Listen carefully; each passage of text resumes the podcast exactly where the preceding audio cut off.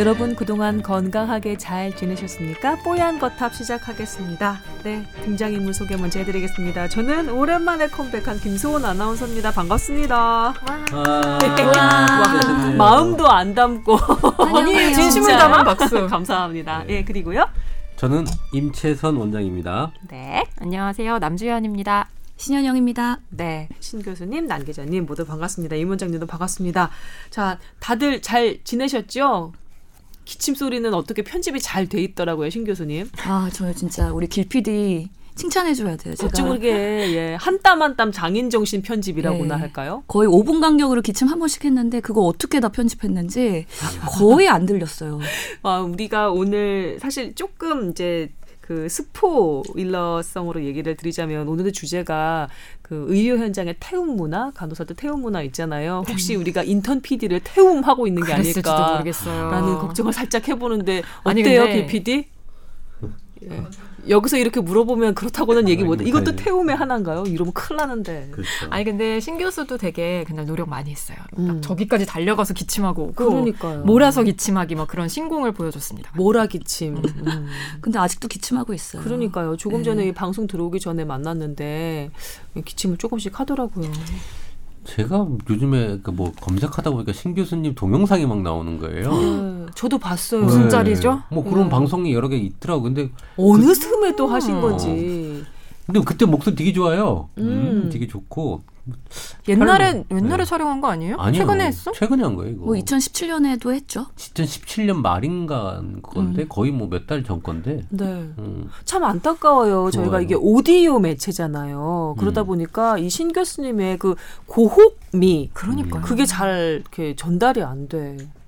저도 참 안타깝게 생각하고 음. 있어요. 잔기침을 하는 고홍미가 있는 여성 저쪽으로 예, 달려가서 예. 기침을 하고는 그 더군다나 일할 때 열정이 있는 그런 여성. 음. 빨리 어떻게 좀 마무리를 해줘봐요 본인이. 임 원장님 오늘도 적응 못하고 계십니다. 아, 나 진짜. 네.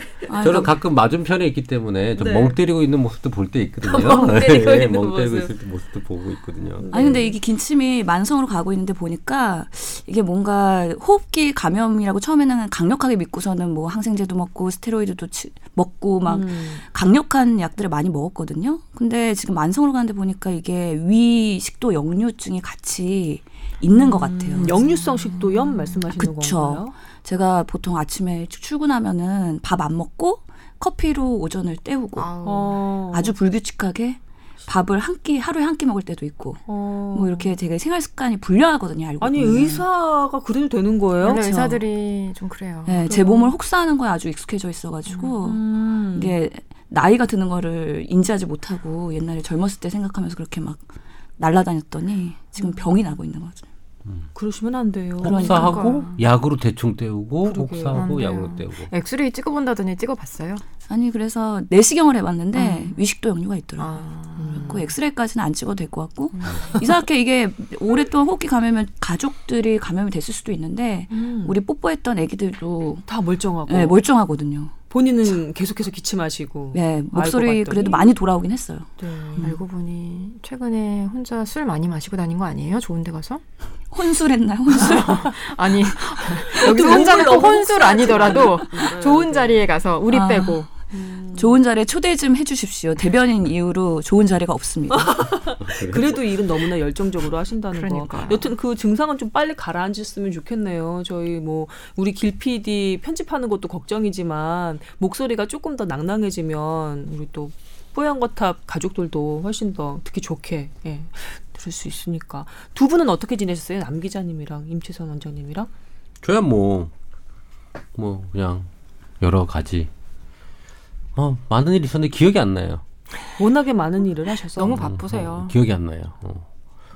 어저께까지도 뭐 하다가 하여튼 여러 조금 뭐 제가 뭐 하여튼 사단법인에 뭘, 뭘 맡으면서 그쪽 막 여러 단체들하고 회의하고 뭐 그래서 뭐 자꾸 뭐 미팅을 많이 했던 것 같아요. 다른 단체장들 뭐 이런 사람들하고 음, 보건 의료 관련한 음. 그런 네네네. 모임이죠. 그렇죠. 참 좋은 것 같아요. 우리 가마우지라는 그런 기, 새가 있습니다. 보통 이제 가마우지를 이용해서 낚시를 하잖아요. 잔이네요. 난 직접 봤어요 중국에서. 아니 근데 그게 지금 왜 떠오르냐면 아. 어, 우리 임 원장님을 그 보건의료계에 가마우지? 가마우지처럼 저희가 이용을 하는 거죠. 예, 여러 이슈를 좀 이렇게 좀 물어오고 나, 낚아오고 좀 엮어오고 알아오고 네, 뭐 약간 그런 느낌이 들어서 네. 좀 감사합니다. 쓸모가 있죠. 일주 사이에 네. 어, 한의대 학생을 대상으로 토크 콘서트를 했었어요. 어머.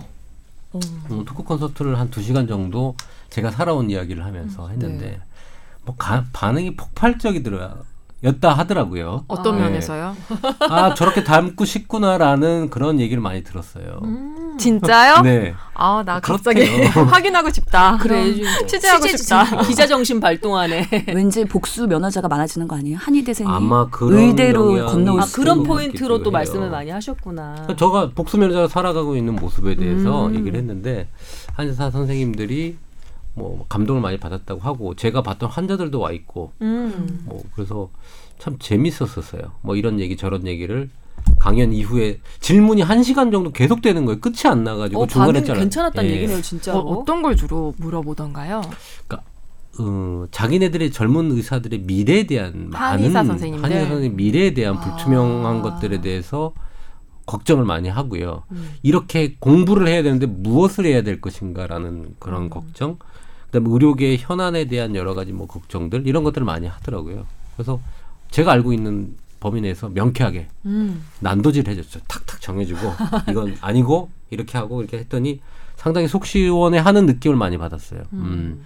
아무도 그런 거를 한 네 번 정도 했었는데 네. 뭐 제가 폭발적이었다고 얘기를 하더라고요. 오, 음. 이렇게 또 아, 우리가 이걸 알았으면 음. 그날 가서 홍보라도 하는 건데. 아, 뽀얀 거탑. 뽀얀 거탑. 아, 제가 알고 있어요. 뽀얀 거탑을 제가 나오는 걸 거기 온 사람들은 다 알고 있었어요. 아, 네. 다 청취자로 구성돼 청취자들도 있었고 뭐 네. 환자들도 있었고. 음. 그래서 임 원장님도 세일즈 좀 하셨나요? 뽀얀 거탑 세일즈? 아, 깜빡했어요. 이미 근데 그건 어떻게 하셨어요? 뽀얀 거탑 듣고 있다고 얘기를 하고 아 먼저요? 예, 예, 먼저 음. 어. 아 그러면 청중이 세일즈를 해주시는 그러니까 감사하네요. 어, 정말 고맙네요. 아니 토크 콘서트, 콘서트 하니까 저도 사실 여기에 있게 된 계기가 토크 콘서트잖아요. 어 왜요? 그때 조동찬 기자님이 인계해주고 가실 때 계기를 말씀해 주셨는데 우리 의사협회 학술대 때 토크 콘서트를 했었거든요. 네. 그 진로에 관련돼서 어. 그때 제가 사회를 맡았어요. 아. 예. 그때 잘하셨구나. 그때 그걸 보고서는 음. 조동찬 기자가 원래 알고 있긴 했었는데 음. 의사협회 일하면서 다시 뭔가 제외하게 되는 기회가 음. 됐던 거죠. 그걸 계기로. 뭔가 너무 겸손하게 말씀하신다. 음. 남 기자가 아까 조금 전에 하려던 얘기는 또 뭐였나요? 아 아니 저는 한 주 동안에 좀 어, 기회가 있어서 네. 다른 팟캐스트를 좀 들었어요. 어, 네. 우리 건 정작 못 듣고 이것저것 조금 들어봤는데 그 사실 그렇게 된 계기 중에 하나는 신 교수의 남편분께서 음. 처음으로 우리 팟캐스트를 듣고 아니 이렇게 재미없는 걸 누가 듣냐 평을 하셨다는 얘기를 듣고 아니 다른 팟캐스트는 대체 어떻길래 하고 좀 들어봤거든요. 네. 아 근데 저는 너무 되게 다 인기 있는 팟캐스트고 좋아하는 분들도 많을 텐데 저는 너무 정신이 없어서 못 듣겠는 거예요. 음, 속도를 못 따라가시나요? 속도도 그렇지만 약간 그 소리. 아. 그러니까 동시에 막 여러분이 막 말씀하시면서 막그 다다다 하면서 편집점을 찾을 수 없는 그렇죠. 그런 말이 끊이지 않으면서 음. 서로 서로 어, 막 까대면서 공격할 기회를 찾는 그 약간 정글과도 같은 팟캐스트가 참 많은데 음. 아 우리는 그렇게 못할 것 같은 거죠. 뭐 우리의 아. 속도 그리고 우리의 색깔이 또 있는 거겠죠. 그래서 네. 만족하기로 음. 했어요. 만족하고 여기서 조금 더좀더 열정적으로 음. 그냥 이런 캐릭터는 가져가면서 그렇게 해야 되지 않을까? 그냥 그 생각을 혼자 하고 이제 혼자 막 이리 왔다 갔다 했죠. 올라갔다 내려갔다. 올라갔다 내려갔다. 네, 그러다가 그냥 아유 열심히 하자 내용이 중요하겠지 막 그러면서 나는 반대인데 뭐 나는 여기 지금 오면서도 항상 다른 팟캐를 듣거든요. 음. 그 최종 의견 왜냐하면 의료계에 뽀얀 거탑이 있다면 법조계에는 최종 의견이 있잖아요. 음. 그래서 거기 들으면 잘 정리가 음. 되네. 훌륭하다. 네. 어. 거기서도 변호사 두 명, 음. 여기서는 의사 두 명. 네. 나름 제가 그래갖고 비교를 하면서 듣는데 네. 어, 들어보자, 거기는 들어보자. 드립을 잘 치는 정 변호사님이 있어요. 음. 그 그리고 정 변호사님 얘기할 때마다 길 PD가 엄청 웃는데요. 어, 우리 뽀얀 거 탑할 때 우리 길 PD 웃나요? 안 웃죠. 네. 길 PD의 울죠. 네. 길 PD는 기침 편집하느라고 바빠. 초 적어놔야 아, 돼. 네. 초 적어놔야 되는 몇분몇 초의 기침. 아니 그리고 남의 파크에서 의학 얘기 하나 모니터링하고 있는데 거기도 뭐 패널이 독감 걸려가지고 음. 출연 못하고 막 그런 얘기 하더라고요. 그래요. 음. 그렇군요. 그럼 우리 뽀얀 거탑만의 이 음. 색깔은 어떻게 해야 되나 그냥 어쩔 수 없이 유지가 되는 거겠죠. 우리가 여기서 뭘 어떻게 더 하겠어요. 아 잘하고 있어요. 음. 음. 근데 난 아팠어. 그 저 신 교수 남편 되시는 분의 혹평이 음. 아. 조금 아프긴 했어. 저는 항상 집에서 맨날 이렇게 아픈 소리를 듣고 자라기 때문에 더 성장할 수가 있습니다. 강하다. 무럭무럭 서로 서로 강하게 키우는 아, 부부구나. 공자의 부인이 네. 생각나는데요. 네. 네. 서로 서로 강하게 키우는 부부였습니다. 뭐 여튼 저는 이제 컴백을 했고요. 네, 컴백을 했고 그리고 몸 상태도 많이 나아졌습니다. 아, 너무 다행이에요. 그러게요. 선배 빈자리가 진짜 컸어요. 음. 그렇게 얘기해 줄 줄 알았어요. 어, 아니 사실은 그러진 않았을 거예요. 아니 아니요. 사실 다른 팟캐 같으면 이렇게 얘기해야겠죠. 아유, 지금 김 선배 안 계시니까 출연료도 굳고 아주 좋더라고요. 막 이러면서 네. 얘기를 해야 되는데 저는 정말 선배 빈자리가 너무 컸기 때문에. 왜냐면 내 역할을 좀 담당을 해가면서 또 기자 역할을 힘들었어. 했었을 테니까 그죠? 저도 힘들었어요. 이메일 주소 소개하느라고. 안 되는 오늘, 오늘도 해야 돼요, 신 교수가. 서로 서로 나눠서 하시니 임원장님은 뭐 별 얘기가 없으십니다. 뭐 그냥 일단 제가 다시 와서 반갑긴 하시죠. 어 그럼요. 훨씬 어. 안정적이죠. 그래요. 솔직히 제가 없었을 때 남 기자님이 이 마이크를 딱 잡았을 때는 불안해하고 눈치를 보는 게 어떻게 해야 될지에 대해서 걱정을 하는 모습이 너무 역력히 보였거든요. 아, 왜 그걸 티를, 음. 티를 냈어요? 음. 그래서 아 그래도 경험과 이게 중요하구나 아, 사실 느꼈죠. 예. 아 저는 선배가 처음에 하시는 인사를 따라 하려다가 몇 번 혼자 빵빵 터지고 음. 실패했어요 결국은. 그래서 이게 아, 내 스타일대로 해야겠구나. 한 20년 넘게 하다 보니까 겨우 이렇게 약간 철면을 깐 거죠. 그 전에는 저도 그렇게 어색했답니다. 카메라 울렁증? 음. 제가 원단이었어요. 음. 맨날마다 생방 끝나고 나서 화장실에서 얼마나 마스카라 녹아내린 음. 검은 눈물을 흘렀었는지. 음. 그랬었답니다. 여튼 지금도 뭐 완벽하진 않지만 어떻게 해요? 뭐 이걸로 밥 벌어먹고 살아야 되는 걸 음. 예, 철면 깔고 하는 거고요. 제가 이거보다는 훨씬 더 진중한 성격이라는 걸 여러분께 좀 어필하고 싶네요. 그리고 아팠다 왔는데 사람이 뭐 성숙했다 놓았다 이런 말 전혀 못 들을 것 같긴 하지만 그래도 어쩔 수 없습니다. 뭐좀 사람이 너무 급하게 바뀌면 좀 수명 단축한다 그런 얘기도 있고요. 자 넘어가도록 하겠습니다. 여튼 뽀얀거탑 여러분의 건강 기원합니다. 그리고 뽀얀거탑의 진행자로서 아팠던 것에 대해서 좀 반성하고 있습니다. 자. 어, 저, 저를 왜 이렇게 구경하듯이 쳐다보고 계셨어요, 신 교수님? 뭔가 신기한가요? 음. 예. 너무 예뻐요. 화장 안 한 모습 보다가 화장 한 모습 보니까. 왜냐면 제가 너무 몸이 아, 아파서 신 교수님한테 한번 진맥 받아볼 겸해서 한번 찾아갔었거든요. 아, 그때 네. 민낯을 보신 건가요? 예, 저희 민낯을 음. 정말 속 깊은 모습을 보셨죠. 이렇게 막 이게 꾹꾹 누르면서 여기도 아파요? 아, 여기도 아파요? 막 이렇게 눌러주셨죠. 그때 정말로 의사 선생님 같았다는 거. 우리는 진맥 안 하고 진찰합니다. 아, 네, 진찰. 진맥은 임 원장님 쪽인데 제가 네. 얘기가 잘못 나왔네요. 저도 진찰도 합니다. 네, 그렇죠. 예, 양방 예, 다 아시죠? 하... 자, 뽀얀거탑입니다. 아, 여러분의 건강 상담 네 전반부 해드리고 있고요. 후반부는 의료계 이슈 다루어드리고 있습니다. 어, 상담 메일들이 꽤 왔어요. 그런데 저희가 순서대로 해드리지는 못할 것 같고 저희가 오늘 준비한 주제와 맞춰서 또 해드리고 어, 또그 다음에 연결해서 또 해야 할 것들이 있기 때문에 순서를 약간 변경을 했으니까 어 나는 보냈는데 좀 소개가 좀 늦게 되네 이렇게 생각하실 수도 있을 것 같아요. 그런데 좀 기다려 주시면 저희가 차근차근 이렇게 또 해결을 해드리니까요. 예, 너무 조바심 내지 않으셔도 될 것 같습니다. 먼저 30대 여성분 사연부터 소개를 해드릴게요. 이분은 걱정거리가 탈모입니다. 여성 탈모. 예. 그 헤어스타일 여성들한테 중요하잖아요. 물론 남성분들에게도 그러겠지만 근데 이분은 고등학교 때부터 머리숱 때문에 걱정을 많이 해오신 분이에요. 어머니, 오빠, 집안에도 유전적으로 탈모가 좀 있으셨던 분 같고요. 어, 병원도 가보셨대요. 그래서 어, 판토가 마이녹시 처방받아 사용도 해보셨다고 합니다. 아, 하지만 마이녹실은 뭐랄까 안 나던 부위에 털이 나는 부작용이 또 발생을 해서 중단을 했고 2년 넘게 판도가만 꾸준히 복용 중입니다. 복용 중입니다. 이렇게 말씀해 주셨습니다. 아, 이분도 뭐랄까 여성형 탈모는 치료에 보험 청구도 안 돼서 비용적인 부담도 크고 그렇다고 해서 치료가 그렇게 확 효과가 나는 것도 아니고 여러 가지 좀 걱정이 되시는 모양이거든요.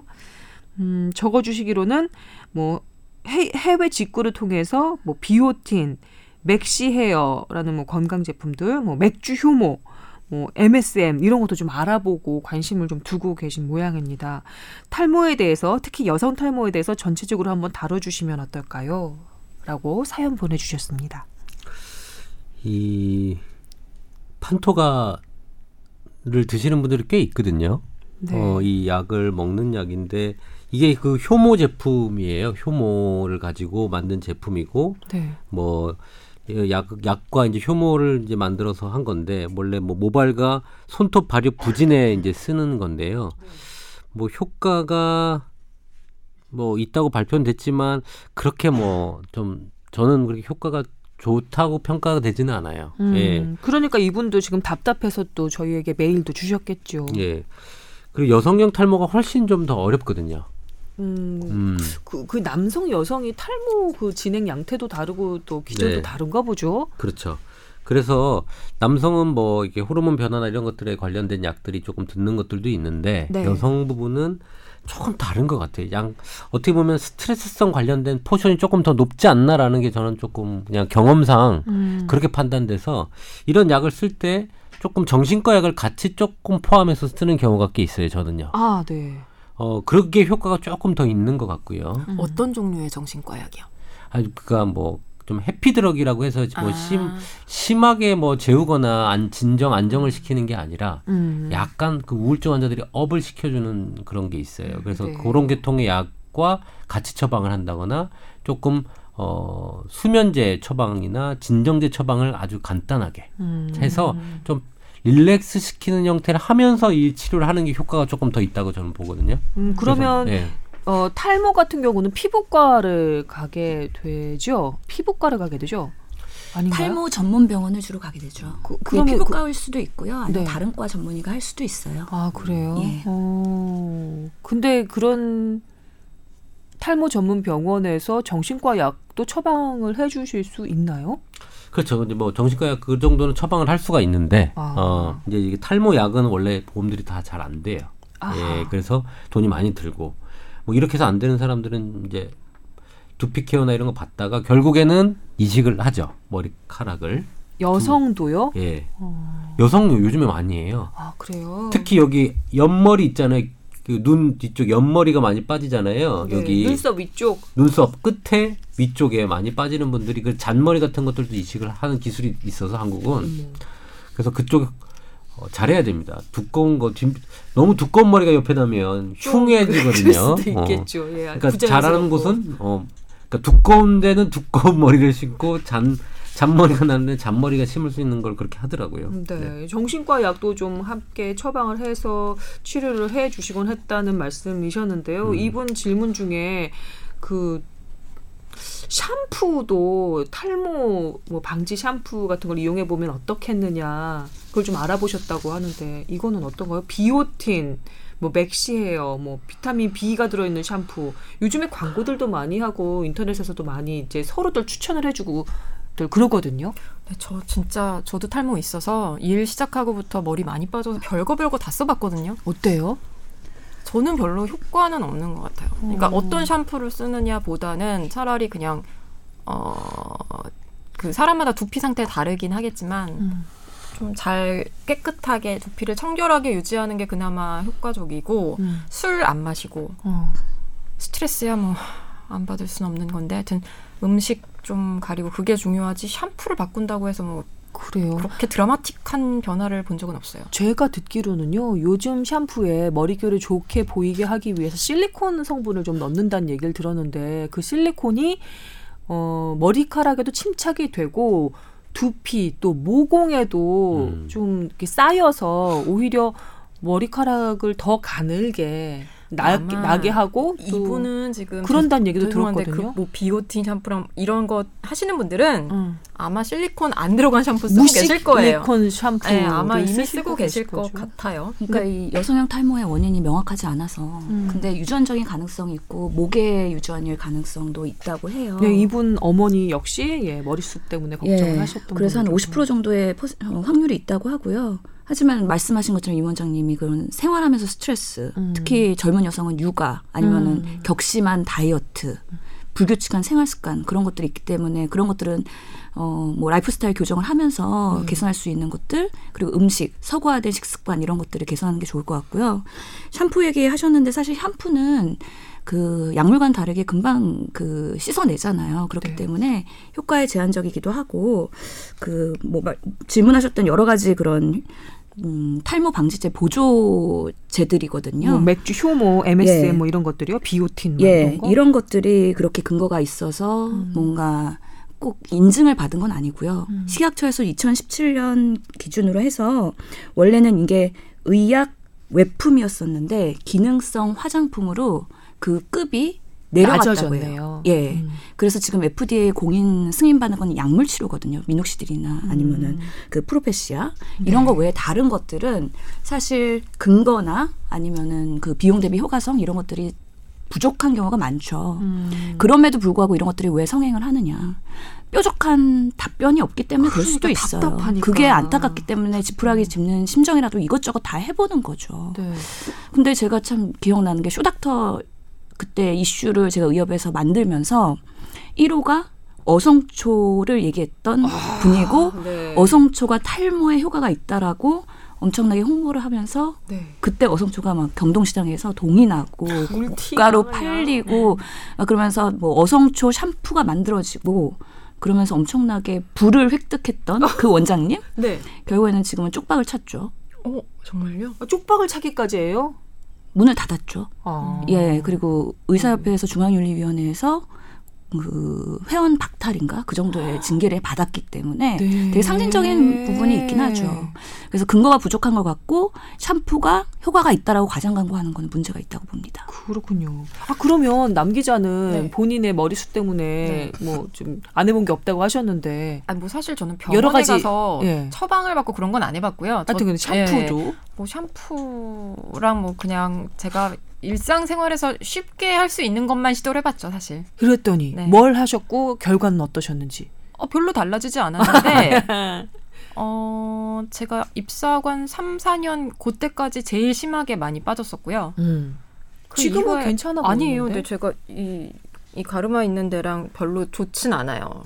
좋아요. 아 별로 좋지 않아요. 그때 그때 이제 네. 어떻게 하느냐에 따라서 조금씩 달라 보여요. 사실 머리 자른 것도 음. 탈모 때문에 자른 것도 있어요. 아, 그래? 그러니까 훨씬 덜 빠지긴 하더라고요. 아 머리가 짧으면 덜 빠지나요?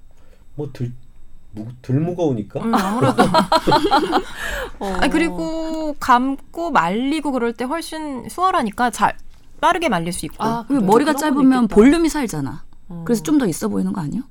그런 걸 수도 있으려나 모르겠는데 해보지 않아서 아나운서들 특히 방송하는 사람들 같은 경우는 머릿결도 신경을 많이 쓰잖아요. 근데 매일마다 남이 머리를 만져주니까 음. 머릿결 상태를 본의 아니게 체크를 당하게 돼요. 근데 그 분장실 그 미용실에서 이렇게 해주면서 뭐 수원 씨 요즘 뭐 컨디션 좀 안 좋아요? 내지는 수원 씨 요즘은 좀 괜찮은 것 같아. 이런 식으로 체크를 음. 해주더라고요. 그러면 음. 몸 상태랑 음. 모발의 상태랑 거의 비슷하게 연동이 되는 걸그 음. 사람들이 먼저 알더라고요. 음. 헤어 해주시는 분들이. 음. 그리고 숱도 그렇고 그 다음에 전체적인 푸석거림, 머릿결의 뭐 건강 상태, 두피 상태 같은 것도 몸 컨디션이랑 거의 같이 가던데요. 음, 맞죠. 이게 원래 피부라는 거는 몸에 여러 가지 상황을 반영하거든요. 그래서 두피나 피부나 이게 다 하나로 좀 보는데 그 영향을 바로 받는 것 같아요. 제가 사진을 아까 막 핸드폰에서 막 찾았던 건 뭐냐면 저희 저희가 이게 치료한 케이스인데 탈모로 온 60대 할머니예요. 네. 할머니가 아니죠. 60대 어, 작년 여성. 작년의 여성분인데 백발이었고 머리가 많이 듬성듬성했었어요. 전체적으로. 음. 근데 3개월을 치료하고 나는데 저는 깜짝 놀란 게 백발인데 검은 머리가 반이 돼서 나타났어요. 치료를 하면 할수록. 무슨 치료를 하셨길래요? 한약을 먹였죠. 음. 그러니까 특별하게 어 그 뭐 발 탈모에 쓰는 약이 아니라 그 사람한테 맞는 약을 처방을 하고 나서 그 검은 머리가 나기 시작하는 거예요. 음. 그러니까 이게 모발 자체에 대한 얘기를 하는 것보다는 이 몸의 컨디션을 조절하는 게 제일 중요하다라는 진짜, 게 핵심이라니까. 정말. 그 생각을 합니다. 그래서 그 사람이 안 좋았던 걸 싹 정리를 하고 나니까 모발이 나는데 처음에 모발이 날 때의 반응은 보통 약한 모발이 빠져요. 음? 그래서 가는 모발이 음. 좀 빠지고 그 다음에 새로운 두꺼운 모발이 나야 돼요. 어, 새 모발이. 근데 그 두꺼운 모발이 검은색이에요. 그래서 하얀색 머리에서 반, 뭐 이게 이제 반이 검은색 머리카락으로 나는데 두꺼워요. 그래서 음. 그 사진을 제가 너무 신기해가지고 찍어놨어요. 이게, 이게 세모라고 하죠. 가느다란 음. 하얀색 머리가 빠지고 처음엔 더 빠진다고 얘기를 하는데 음. 어, 몸 컨디션은 좋아졌다고 얘기해서 쭉 지켜봤더니 그게 빠지고 이제 두꺼운 머리가 난다는 거죠.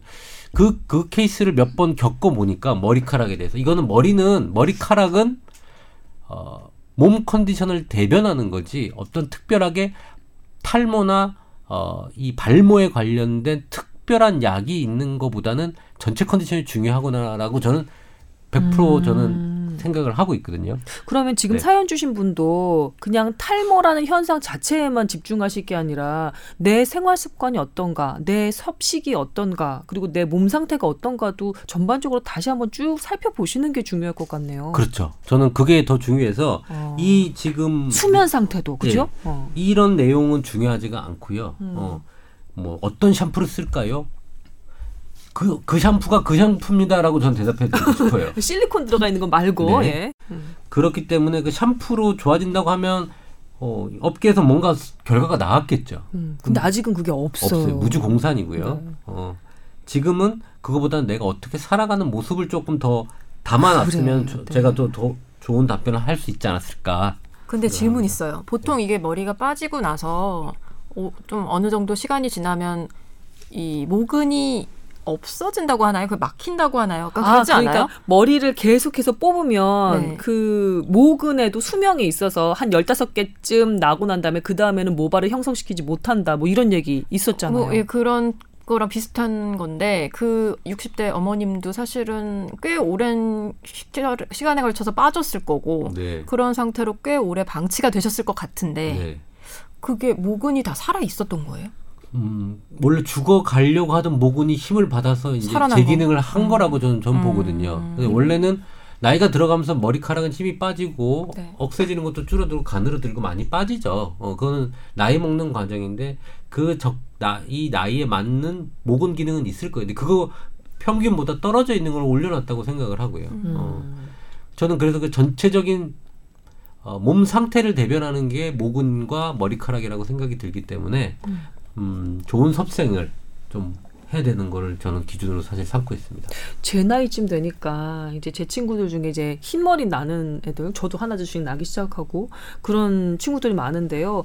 다 물어보면 그렇게 너 머리가 금방 하얘지는 거, 새치가 많아지는 걸 선택할래? 아니면 좀 머리숱이 적어지는 걸 선택할래? 그러면 100이면 100 다, 야, 100발이 낫지. 이렇게 얘기를 하더라고요.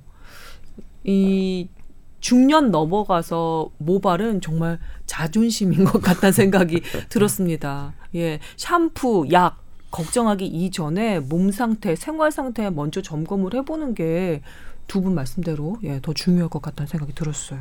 어르신들이 제모 왜 하냐고 그 소중한 털을 나이 먹으면 나지도 않는데. 그러니까 그 얘기 하시잖아요. 그런 말씀을 또 하시더라고요. 예. 네. 근데 여기 임 원장님이나 신 교수님이나 두 분 다 정말 무성하신 분들이어서 뭐랄까 가슴속 깊이 공감하는 그런 얘기는 또 아닐 것 같다는 생각도 들고 살짝. 제가 공감했잖아요. 그러니까 저하고 남 기자가 깊이 공감했죠. 그러니까 저는 반대로 미용실 가면은 머리숱이 너무 많아갖고 미용비를 음. 배로 받아야 된다고 파마약도 배로 들고 항상 그렇게 구박을 받아가지고 한번 잡아봐요 남 기자님. 잡으러 왔죠 제가 어. 또. 엄청나지. 오, 그래도 위기가 있었습니다. 한 줌이 더 넘어가네 진짜. 아기 나면은 그게 음. 휴직이 탈모가 오거든요. 그때 이렇게 머리가 이마가 하했어요. 음. 그때는 위기가 왔었어요. 그때 공감을 아, 그거 정말 아니 원숭이가 음. 앞에 앉혀놓고 동료 원숭이에게 모발 골라주는 것처럼, 것처럼. 지금 남 기자님 모습이 딱 그랬다는 거. 그렇군요. 부러워라. 아 진짜 그 임신 출산하고도 네. 그 탈모가 또 연관이 되어 있잖아요. 네. 호르몬의 급격한 변화 때문에 탈모가 생기는데 음. 그거는 다시 돌아옵니다. 아, 밸런스를? 받기 때문에. 그럼에도 음. 불구하고 이게 막 빠지거든요. 미친 듯이 빠지거든요. 그리고 머리가 허해요, 정수리가. 그러니까. 정수리보다 앞에 이마가. 나중에 날 때도 밤송이처럼 자잘한 머리가 쫙 이렇게 나오고. 예, 그렇죠. 그 과정이 또 조바심이 나고 불안해 가지고 저는 또 피부과 가 가지고 적극적인 처방을 언제나 하시냐. 뭐라도 바르려고 샤프를 받아가지고 했는데 음, 음. 그냥 그거는 본인 위안이었죠. 그렇군요. 음. 여튼 서, 의사 선생님께서 이렇게 말씀해 주시니까 알겠습니다. 근데 우리가 한 모든 얘기들이 지금 사연 주신 분한테 정말 뾰족한 그런 해답은 아닐 것 같아서 걱정은 걱정이에요. 하지만 뭐 어, 어쩌겠습니까? 이것이 진실인 걸. 예, 네, 진실인 걸. 이분은 뭔가 노력을 하실 것 같긴 해요. 어, 사연 주신 분. 저는 이런 마이녹실 뭐 이런 판토가 이런 네. 약들을 만드는 걸 이렇게 가끔 보면 참 유명한 회사에서 만들고 있거든요. 네. 아 진짜 잘 되는 제약회사는 또 좋은 약들을 다 가지고 있구나. 그걸 보면서 아 가진 자가 계속 가지는구나라는 생각을 사실 하고 있었어요. 음. 그리고 이거를 카피하거나 이러지 못하는 그 원천 기술을 다 가지고 있고 참 그래서 마음이 아픕니다. 이런 약을 우리나라가 좀 가지고 있어야 되는데 참 계속 이런 뭐 말 안 들으면 약 안 줄 거야 뭐 이런 걸 해주고 싶어요. 음 새로운 원천 기술을 하나 만들죠, 뭐까지. 아, 그렇게 네. 하고 싶은 마음이 또 드네요. R&D 해서 네. 네, 마, 만듭시다. 네. 이 시장이 대단한 시장이거든요, 사실. 피약 만들어 가지고 음. 너안 준다 이렇게. 이번에 문케어 되면은 이게 급여화 될지는 모르겠어요. 이게 피부 미용은 제외가 되긴 하는데 네. 탈모는 결정이 됐나요? 거의 안 될 것 같다 그래서 이 탈모인 분들이 굉장히 음. 반발하고 막 그런 것들이 기사가 됐었죠. 탈모인 협회 막 이런 사람들이 이 익 단체로 그러니까 아직 결정되지는 않았고요. 제가 복지부 회의 가 보면은 정말 필수 진료부터 급여화를 하고 있긴 하거든요. 네. 그래서 이것들은 아마 맨 마지막에 논의가 될 것 같고, 음. 근데 아마 우리가 갖고 있는 그 공단의 재정이나 이런 것들이 한계가 있기 때문에 그렇죠. 이런 것까지 커버를 하다 보면은 금방 그 재정에 고갈이 있을 거기 때문에 네. 아주 신중하게 접근을 하고 만약에 급여가 된다 그래도 아주 철저한 급여 기준을 가지고 할 것 같아서 시간은 좀 더 걸리겠지요. 예. 음. 그리고 해당 학회의 의견 수렴을 많이 받고 있거든요. 음, 네. 그래서 그 관련 학회들 단체들의 의견 되게 중요할 것 같아요. 이번에 시민단체들 대상으로도 지금 음. 보건복지부에서 의견 수렴 들어갔다고 하니까. EBS에서 언젠가 네. 탈모 관련한 그 의학 프로그램을 본 적이 있는데요. 탈모인들의 스트레스는 정말 이루 말할 수가 없더라고요. 정말 어느 큰 병 환자 못지않게 심적으로 많이 위축되고 스트레스도 많이 받는 것 같거든요. 문케어에서 해당 그 해당 그 케어를 해주기 전에 정말 기가 막힌 약이 빨리 좀 나왔으면 좋겠어요. 그 뭐 우리 한의학 적으로는 이 뭐 그 검은 머리 나게 해주고 머리카락 좀 자라게 하는 게 하수호예요. 그렇죠, 하수호. 음, 하수호가 유명하고 백하수호가 있고 적하수호가 있어요. 근데 뭐 적하수호 옛날에 뭐 고사에 의하면 온몸에 털이 뭐 너무 많이 난 어, 사람이 막 그 숲을 막 뛰어다니고 막 날아다니는 사람인데 도대체 저 사람은 어떻게 저렇게 건강하고 털이 많지 찾아가 보니까 하수호를 그렇게 먹더래요. 항상 예 고사 네. 성어가 고사가 아니라 그런 옛날 그런, 이야기가 네, 있어요. 그래서 있어요. 항상 저한테 물어보는 사람 머리 없으신 분들도 맨날 뭐 하수호 먹으면 되겠냐라고 물어보는데 한방에서 이렇게 약마다 한 하나씩 그렇게 그 전설 같은 전설 얘기를 갖다 붙인다는 약 어. 하나마다 뭐. 음. 하수호가 난다고 말씀 못 드리지만 하여튼 뭐 효과가 원래 하수호가 그 호르몬 같 계통의 어떤 역할을 해요. 역할을 해요. 그래서 어. 우리 옛날에 여성 갱년기 때 하수오 먹었잖아요. 그렇죠. 예. 그런 호르몬 부분이 어 모근에 작용을 하는 부분이 있다고 생각이 들고 음. 해서 하수오랑 여러 개 좀 섞어서 어, 조금 드셔 보시면 또 한 가지 또 안정되는 심적 안정을 가져올 수 있지 않을까. 경동시장에서 네. 하수오 제대로 된 거 요즘은 팔까요? 한창 뭐 엔, 내추럴 엔도텍 사태 벌어지고 난 다음에 경동시장도 못 믿는다 뭐 이런 얘기 많았었거든요. 그건 잘라서 봐서 안에 그그 그 안을 봐야지만 알거든요. 안이 어떻게 생겼는데요, 하수호는? 어. 하수호랑 그 안에 이제 구멍 같은 게 조금 있고 이렇게 좀 차이가 있어요. 그, 그, 그 우엽 어, 우, 이어 우피소. 피소랑 구분을 하셔야 되거든요. 음. 어, 그러니까는 그거를 좀 구분하셔야 사실은 되는 거는 잘라서 봐야 돼요. 근데 뭐 그런 식견까지 있긴 좀 어렵기 때문에. 네. 한의원 가시죠. 네. 네, 알겠습니다. 저희 또 사연이 하나 더 있어서요. 좀 빠르게 또 소화를 해야 돼서 그 다음 사연으로 좀 넘어갈게요. 이분은 아기 둘째 출산하시고 어 8개월 지난 음, 8개월 아기 키우고 계시는 어머님이십니다. 아기 호흡기 때문에 걱정이 돼서 사연을 보내주셨는데요. 둘째가 태어날 때부터 호흡할 때 약간 모습이 불안정하더랍니다. 그 숨소리가 보통은 이렇게 좀 평화롭고 고요한데 얘는 숨 내쉴 때뿐만 아니라 들이마실 때도 잦은 빈도로 소리가 슉슉 끄끄 이렇게 계속 나는 거예요. 그리고 흥분을 하거나 좀 상태가 안 좋아지면 그 빈도수가 더 많아지고요. 그리고 분수처럼 하는 분수토라고 하나요? 이렇게 막 분출하는 그 구역질 하고 난 다음에 토하는 것도 종종 하는데 아무래도 이 토하는 것도 불안정한 호흡 때문이 아닐까라고 이 어머니는 의심하고 있습니다. 아, 첫째 때는 참 조용하게 별탈 없이 잘 키웠는데 둘째가 이렇게 좀 걱정스러워서 사연을 보내보신다고 적어주셨거든요. 이게 어디 열이 나거나 아파한다거나 뭐 이런 게 아니어서 어느 병원에 문의를 해야 될지도 몰라서 이렇게 뽀얀 거탑에 메일을 보내본다고 적어주셨어요.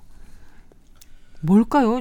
진짜 음 글쎄요 딱 떨어지는 그런 증상은 아닌 것 같은데 아마 이걸 가지고 소아과를 가서 한번 물어는 보셨을 거예요. 그죠? 음. 지켜봅시다. 성장이 되면서 구조적인 이상이 있다면 어, 이게 해결되지 않겠지만 크면서 해결이 될 거라고 많이 얘기를 들으셨지 않을까 싶어요. 네. 분수토를 하는 거는 어렸을 때, 이, 이 나이 때는 우리 위 아랫부분이 조금 근육이 어, 올리브처럼 좀 딱딱해지면서 막는 경우에 뭐 이렇게 지속적으로 분수토를 하거나 이런 건데 있다 없다 하는 거기 때문에 사실은 이거는 기능적인 문제인 것 같아요. 음. 그러니까 조금 지켜보셔도 될 것 같고 네. 소리 나는 부분은 사실 호흡기 질환, 좀 천식이라든지 뭐 다른 것들이 아니라고 하면 소리 나는 부분은 뭐 시간이 지나서 호흡기가 조금 커지게 되면 좀 좋아지지 않을까 싶거든요. 네. 어. 그리고 이제 어 정확하게 제가 환자를 이건 봐야 알겠지만 어 호흡할 때 이런 소리의 자세라든지 이런 것들 좀 확인을 해봐야 음. 좀 파악이 되지 않을까라는 생각이 좀 들고요. 이분 음. 첫째 얘기도 아니고 이제 둘째 때는 첫째 때는 막 조바심 내면서 아무것도 모르는 음, 상태에서 아기를 키우려다 보니까 이것도 걱정되고 저것도 걱정되고 그래서 아, 좀 그러기도 하는데 얘는 지금 둘째 아기란 말이죠. 경험은 있는 어머니인데도 에, 이 첫째랑 너무 다르니까 이게 계속해서 걱정이 되셨던 모양이에요. 뭔가 좀 다른 거죠, 첫째 때랑. 그렇죠. 첫째랑 둘째는 많, 많이 다를 수 있죠. 음. 저희도 둘째 아이 낳았을 때는 그 인큐베이터에 들어갔으니까요. 오. 그래서 뭐 새로운 경험을 하실 수가 있을 거예요. 근데 보통 들이마실 때 그 쌕쌕거리는 소리가 난다 그러면은 소아과에서는 그 음. 그 후두 연화증 같은 거를 의심해 볼 수는 있다고 해요. 후두 그 연화증. 네. 그 후두라는 게 우리가 발성할 때나 숨 쉴 때 기도 음. 그 후두가 흔들리면서 발성을 하기도 하고 음. 아니면 숨이 들어갔다 나왔다 하는 거 음. 그런 것들을 조절하는 역할을 하 거든요. 네. 근데 이런 후두 연골의 발육이 조금 남들보다 늦게 되는 경우가 있어요. 아. 네. 그래서 그럴 때는 숨을 들이마실 때 뭔가 섹섹 소리가 날 수가 있고요. 네. 엎드린 자세에서는 그 섹스 소리가 좀 나아질 수도 있긴 하거든요. 음. 그래서 이런 피면, 것들은 네, 목을 피면 좀 나아지고. 아, 네. 네. 근데 보통 이런 것들은 6개월에서 18개월 정도 되면은 네. 그 연골이 성장하면서 자연 치유가 될 수 있다고 해요. 그래서 만약에 그런 신생아나 그 아기들이 이런 증상이 있으면 보통은 이비인후과 가서 이게 후두 내시경 하면은 확인을 할 수가 있다고 되어 있거든요. 네. 그런 것들 진찰을 받아볼 수가 있고요. 음. 뭐 특별한 예방법은 없기 때문에 조금 지켜볼 필요가 있는데 네. 걱정이 되시면 정확하게 진단을 위해서 그 진료를 받아보시는 건 좋을 것 같고 좀 큰 병원에 가셔야 될 것 같다는 생각은 듭니다. 음, 그렇군요. 어, 열이 나거나 아기가 특별하게 뭐 통증이 있다거나 있어 보인다거나 그런 건 아니라고 하니까 그나마 좀 다행이고요. 그리고 그리고 음, 만약에 지금 두 분께서 지적해 주신 대로 시간이 지나면서 아이가 발달을 하면서 좀 나아질 수 있는 그런 증상이라면 훨씬 더 뭐 다행이겠어요. 여기 살짝 그 언급해 놨는데 가끔 도리질을 한다. 뭐 신맛을 느꼈을 때처럼 고갯짓을 이렇게 좌우로 이렇게 흔드는 모양인데 이거는 제가 제대로 표현을 한 건지 모르겠는데 이 이건 제가 따로 걱정해야 될 부분이 있을까요?라고 물어보시긴 하셨거든요. 이뭘 의미하는지는 잘 모르겠어요. 고개를 이렇게 이렇게 가로젓는데요. 아기가 가끔씩. 그 우리 신생아들 0세 0개월부터 출산하고 나서 1년 사이에 검사하는 것들이 있어요. 신경 발달에 대해서. 네.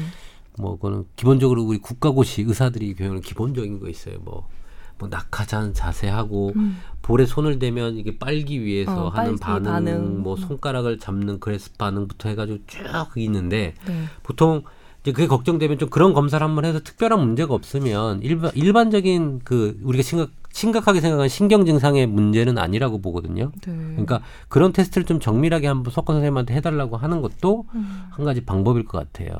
그럼 사무의과 소아과에서 기본적인 반응 그 반사 검사들은 다 네. 해주시죠. 네. 어. 그래요. 그 별 말씀 못 들으셨으면은 딱히 큰 문제는 아닐 것 같기는 한데. 예. 저도 아기를 낳고 나서 옛날 책을 꺼내가지고 다 음. 실험을 해보는데 진짜 그대로 되는 거예요. 어. 아, 뭐 손가락 딱 넣었는데 애가 쫙 움켜쥐고. 네, 아, 그다음에 그렇죠. 뭐 발로 하면 이렇게 이렇게 쓰려고 하고 뭐 네. 뭐 이런 거 있어요.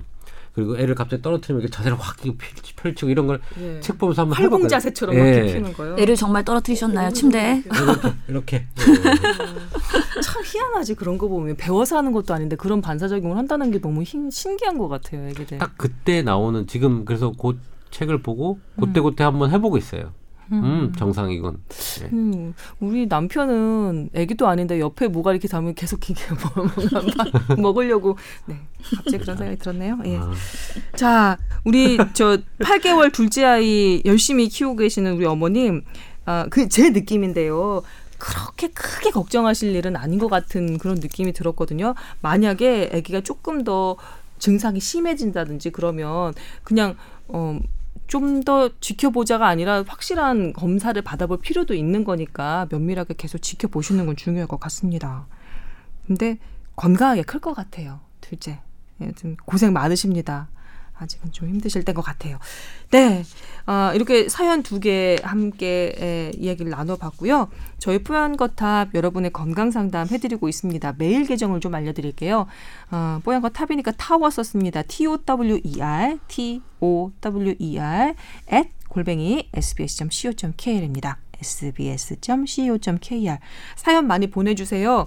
저희가 뭐 그 저희 골룸의 다른 팟캐스트 방송보다도 훨씬 더 이렇게 들으면 놓치는 부분이 없는 그런 방송으로 유명합니다. 그리고 사연 보내주시면 저희처럼 공감대 깊게 형성되어 있는 그런 반응해드리는 방송이 없어요. 저희가 놓치는 부분이 없다는 게 어떤 의미인가요? 놓치는 부분이 없는 건요. 한 출연자가 똑같이 예, 얘기를 많이 해서 듣는 사람이 한 사람 얘기를 듣다 보면 나머지 세 사람 얘기가 그냥 흘러 들어가게 되는. 음. 음. 그러니까 어, 독보적인 원탑이 없다 그 얘기인가요? 아 그렇게도 해석해 주실 수 있네요. 독보적인 주의적으로. 원탑이 있는 것 같은데. 예. 여튼 번잡스럽지 않다. 그렇죠. 네. 예. 네. 겹치는 얘기가 없다. 네. 그래서 듣는 분들이 놓치는 부분이 없다. 뭐 이렇게 말씀을 드릴 수 있습니다. 많이 많이 보내주세요. 저희가 다 이렇게 쟁여놨다가 해결을 해드리도록 노력하겠습니다. 그리고 간단한 것들 그리고 급박한 것들은 저희 댓글에도 남겨주시면 저희 길 PD가 길 PD 부탁해요. 네, 길 PD가 체크를 했다가 한 라인을 통해서 한 라인을 네, 통해서, 통해서, 저희 네. 두분 의사 선생님들을 통해서 예 저희가 또 답변을 급하게 해드릴 거는 해드리고 있으니까요. 많이 많이 이용하시기 바라겠습니다. 뽀얀 거탑 오늘의 주제입니다. 예, 오늘의 주제는 조금 전에 저희가 앞부분에 살짝 언급해드린 대로 간호사 태움 문화인데요. 아, 그 얘기 들어가기 전에 저희 이전 회차에서 살짝 얘기해드렸던 의료계 미투 문제 에도 어, 뭐 해주실 말씀이 있다고 신 교수님이 뭔가 저한테 사인을 주셨거든요. 이 얘기 먼저 살짝 들어보고 그 다음에 넘어갈게요. 요즘에 하여튼간에 미투 운동 때문에 사회적으로 많이 관심 받고 있는데 네. 뭐 법조계, 예술 문화계에서 다양하게 지금 이슈가 되고 있죠. 그러면서 지난 회차에 의료계에는 왜 미투가 없을까에 대해서 우리가 약간 얘기를 했었고 그 사이에 미투 1호가 네. 생겼습니다. 그래서 간단하게 말씀드리면은 이 사안은 간단한 성희롱이나 뭐 성추행이라기보다는 성폭력, 성폭행과 성폭행이죠. 관련된 준강간에 해당되는 사건이었고요. 이게 피해자가 오랫동안 묵혀놨다가 정신적 고통을 받고 결국엔 안 되겠다 해결해야 되겠다 해서 선언을 했었고 그 해당 병원이랑 뭐 경찰 법조계에 지금 도움도 받고 있는 상황인데 내부에서 징계나 이런 것들이 원활하게 안 되고 있는 것 같아요. 음. 그렇기 때문에 이 피해자가 잘 해결됐으면 사실 미투까지 가진 않았겠죠. 음. 어, 큰 결심을 하고서는 지금 선언을 한 상태고요. 이 1호를 음, 이제 시초로 해가지고 앞으로 어떻게 의료계 내에서도 미투 운동이 진행될지 사실 궁금한 상황이에요. 음, 네. 근데 이 미투라는 게 의료계 내에서 참 쉽지가 않거든요. 이렇게 선언을 해버리면 그 기사에서도 나와 있지만 맨 마지막 줄에 본인은 더 이상 이제 한국에서는 의사 사, 의사를 할 생각이 없다라고 되어 있어요. 그러니까 모든 걸 내려놓고 난 다음에 폭로를 하게 되는. 그렇죠. 음. 본인이 인턴 생활을 하면서 그렇게 당했음에도 불구하고 결국에 모든 짐은 본인 스스로가 안고 평생 진로까지도 영향을 받게 되는 이런 안타까운 상황이거든요. 이런 것들이 의료계 내에서도 얼마나 일, 발생하고 있는지에 대해서 실태 조사나 아니면 이거 대안에 대해서는 우리가 진짜 모두 함께 고민해봐야 되는 문제라고 생각을 합니다. 이게 지금 관계가 인턴과 chief 레지던트 사이에서 일어난 거죠? 예. 음. 완벽한 위계 상황인 거죠. 더더욱이 4년 차였기 때문에 의국장이고 인턴 점수를 주는 그런 권한을 갖고 있는 관계였던 거죠. 제가 chief 레지던트를 해봐서 아는데 왕이에요. 음. 인턴 포함한 레지던트들의 생사 여탈권, 특히 on-off와 벌당직을 세울 수 있는 권한이 있거든요. 음. 그 과에서는 뭐 거의 왕이죠. 너 당직 하루 더 해. 너 이거 뭐 일빵꾸 났어? 벌당이야. 뭐 이러면 사실은 사실은 또 정말 힘들죠. 어, 그래서 치프 레전트는 뭐 그런 것뿐만 아니라 여러 가지의 뭐 휴가의 권한부터 이런 걸 다 지고 있기 때문에 음. 뭐 평가 하는 부분까지 다 지고 있어요. 그래서 상당한 권력자죠. 저는 조금 이 미투가 좀 아쉬운 부분은 사실 더 위에 상하 관계가 있을 거라고 생각이 들거든요. 레지던트와 교수 그렇죠. 펠로와 이런 것들 그 관계는 조금 나오기 어렵지 않겠나. 더, 더 사적이고 더 깊이 들어가는 부분이기 때문에 음. 좀 그런 부분들이 또 있지 않겠나 생각은 들지만, 음, 아마 쉽게 미투하기는 어렵지 않을까라는 생각도 듭니다. 예. 네. 그 사회 그 각 분야에 그 상하 관계 서열이 있는 데서는 어디서나 불거질 수 있는 문제라고 우리가 경각심을 가지고 봐야 되는 게 맞는 것 같아요. 의료계도 진짜 군기 군기 의료계 군기 대단히 세다는 얘기 다 우리 알고 있었잖아요.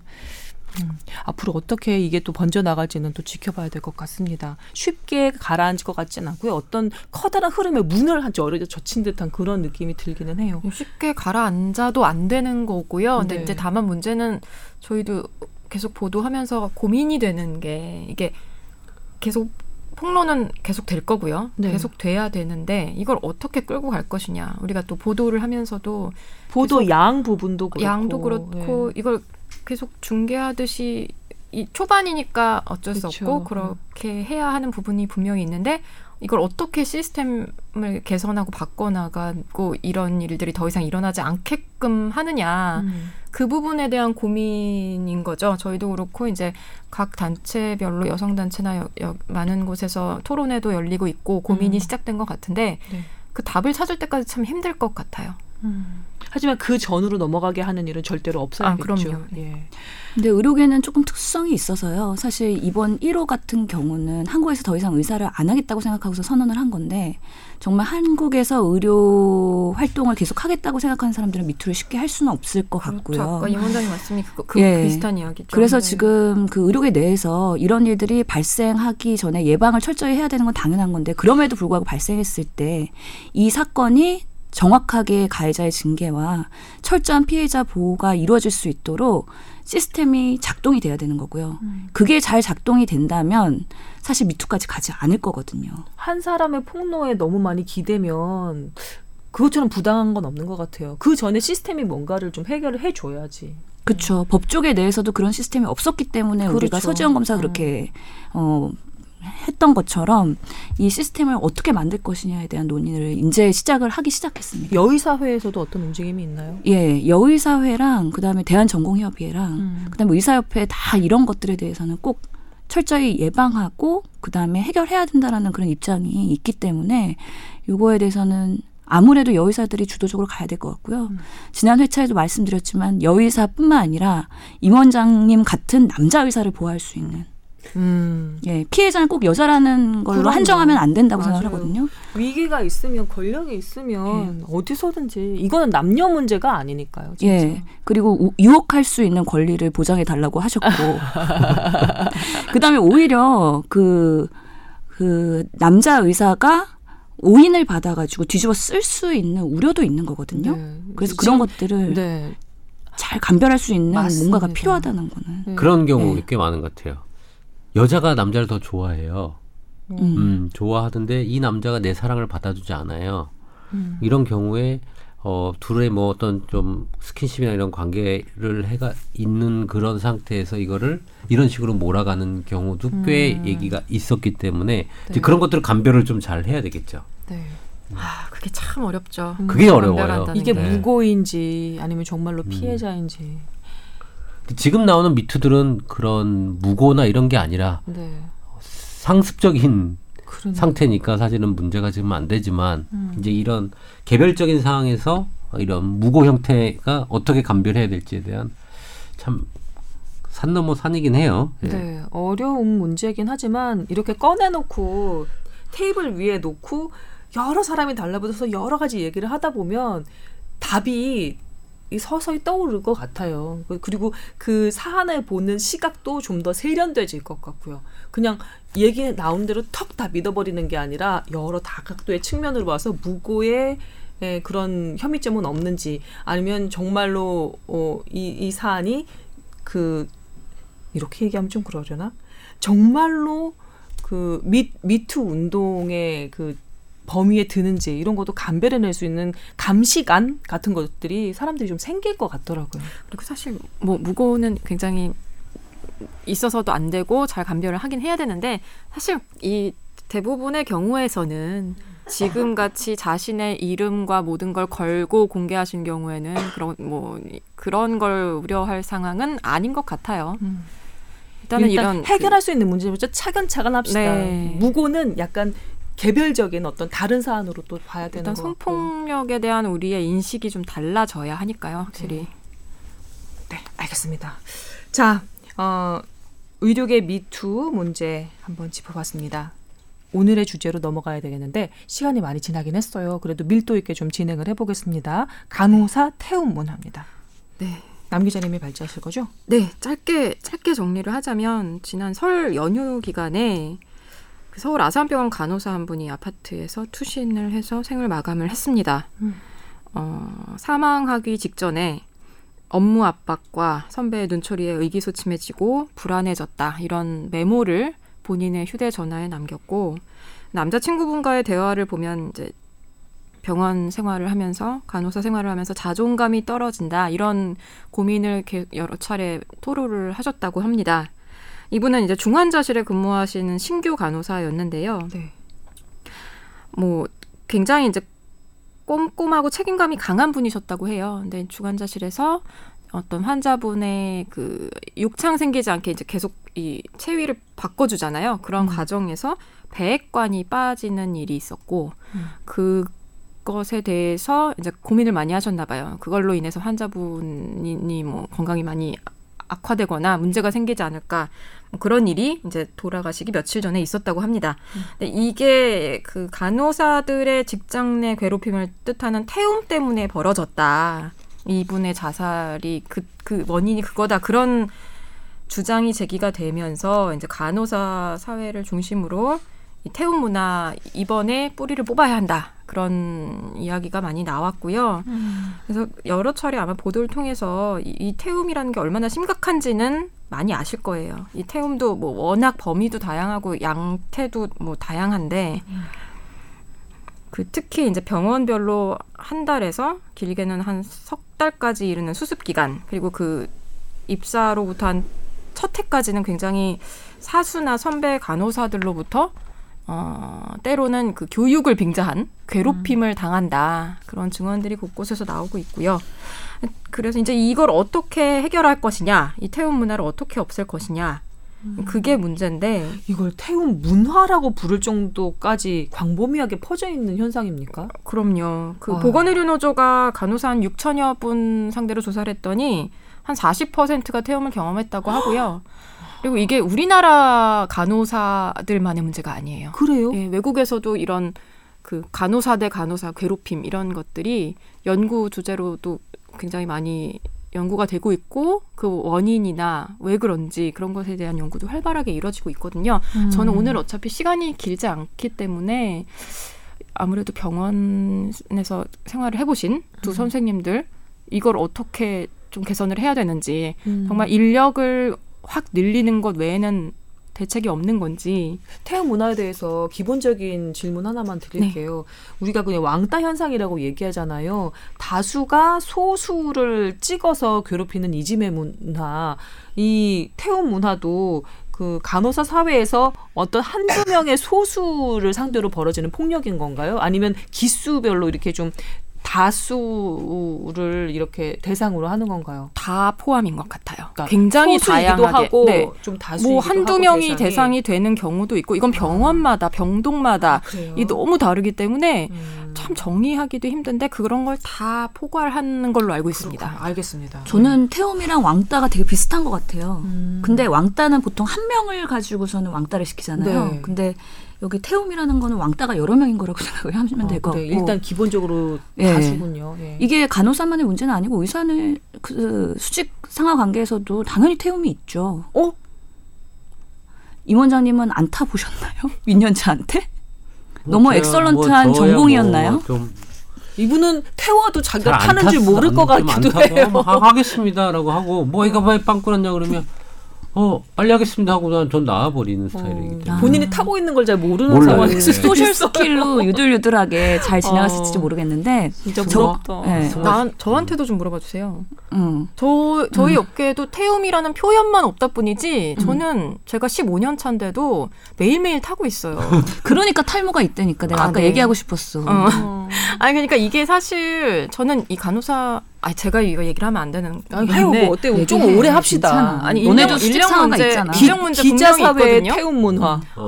아아 제 얘기를 해야 되는 건가요? 폭로되나요? 아니 저는 지금 간호사 선생님들 얘기를 좀 하려는 건데 미투로 할 거야 태움을 뭐 아 저는 할 거야? 아, 제가 사실은 미투이자 태움이자 그럴 이거 사실은 이 본질과 좀 다른 건데 제가 이번에 취재를 하면서 음. 아, 내가 정말 많이 정서적으로 학대를 당하면서 음. 이 간호사 선생님들의 이야기를 들으면서 내가 어, 그 정도 그 정도 듣고 그렇게 상처받으셨어요. 막 그런 생각이 드는 거예요. 내가 당했던 걸 생각하니까. 제, 저한테는 그런 게 너무 일상적인데. 어, 이거 어떡하면. 아, 그래서, 네. 아, 감수성이 내가 너무 떨어져 있구나. 음. 이 사회적 약자들을 위해서 고민하고 막 그들의 입장을 대변을 해야 되는데, 음. 제가 너무 그거에 대한 이게 역치라 그래야 되나요? 이게 확, 확 낮아져, 낮아져 있는 거예요. 어. 그래서 아이 뭐 그 정도는 저 맨날 듣고 사는 얘긴데요. 막그 약간 이런 느낌. 어이구. 역치가 올라가서 그렇지 올라가서 그러네요, 그러네. 네. 어, 기준선이 너무 올라가 민감도가 떨어진 어. 거고 역치가 올라간 그래서 거지. 아 이게, 좋은 지적, 어. 정확한 지적. 사실은 되게 이걸 태움을 취재하면서 음. 제가 너무 심리적인 가, 많은 갈등을 겪고 있어요 요즘에. 두 번째 2차 피해를 당하진 않았나요? 그 태움 문화를 제대로 공방하지 못하는 자신을 느끼면서 네, 제가 그러면서 내가 얼마나 자괴감이 들었고 나는 아직도 느끼는. 매일매일 자괴감을 느끼면서 살고 있는데 아 음. 어떡하지? 나 나부터 나부터 이 문화를 개선해야 되나? 박 부장님 아니요 아니요 아니요 예 죄송합니다 아니 아니 이게요 진짜 그래서 이게 간호사 사회만의 문제가 아니에요. 그래요. 우리, 우리 사회, 곳곳에 퍼져 있는 문제고요. 네. 이 갑질하고도 이게 연관이 되어 있는 거예요. 사실 그럼요. 근데 이걸 이제 간호사 선생님들은 태움이라는 이름을 붙여줬고 그렇지. 그게 또 어, 그것도 있는 것 같아요. 간호 대학 시절부터 음. 그거에 익숙해질 수밖에 없는 환경. 음, 음, 음. 이제 실습을 나가면 간호사 선생님들이 하는 걸 이렇게 보면서 음. 약간 병풍처럼 서 있어야 된대요. 어. 그거는 의사도 마찬가지입니다. 어, 그래서 간호 음. 선생님들이 하신 얘기가 어 우리가 제가 물어봤거든요. 의사는 어때요? 그랬더니 더 심하죠. 더 심하다는 우리는 거예요. 꽂아놓은 어. 보리자루라고 표현합니다. 음, 음, 음, 실습 학생들을. 가만히? 보리자루? 꽂아놓은 보리자루. 뭐 별표는 그, 뭐 여러 가지 그게 있죠. 결국은 네. 세상에 그 의, 뭐냐 이 헬스케어 어 시스템 자체가 병원 병원이란 환경 자체가 너무나 보수적이고 약간 가부장적인 그 상하 관계, 수직 관계 음. 그런 게 위에서부터 면면이 내려오니까 그게 당연히 간호사 조직에도 영향을 미치고 아, 그래. 그런 거거든요. 그러니까 저는 인력 당연히 개선해야죠. 음. 얘기 들어보니까 너무 힘들게 일하시는 건 맞아요. 근데 음. 근데 그렇다고 해서 우리가 너무 힘들다고 해서 다른 사람한테 막 욕하고 때리고 그래도 그러니까. 되는 건 아니잖아요. 그럼. 음. 저는 예전에 우리 수습 교육할 때도 저희도 되게 많이 바뀌었어요. 음. 예전에는 막 때리 아니 뭐 옛날엔 때렸다는데 저는 맞은 적은 없지만 나는 욕은 맞잖아. 욕은 진짜 많이 먹었거든요. 보도국 일 할 때. 가끔 때리는 경우가 있었는데 이제는 거의 없고 그렇게 한 달씩 잠 안 재우고 경찰서에서 자고 그런 것도 없어졌어요. 음. 저희는 되게 많이 바뀌었어요. 수습 교육 사스마리가 없어졌어? 아니 아니 있는데 그렇게 막막 잠을 안 재우고 음. 집에 안 보내고 때리고 욕하고 그런 문화는 확실히 없어졌어요. 음. 근데 그렇다고 저희가 뭐 다른 변화가 있는 건 아니고 이렇게 세상이 변하고 있다는 걸 그래도 조금 덜 늦게 받아들인 거죠. 그리고 어 이, 이거 이렇게 하면 안 되는구나. 음. 수습 아무리 수습 교육이라도 자 그럼 내가 질문 하나 할게요. 왜 달라지기 시작했어요?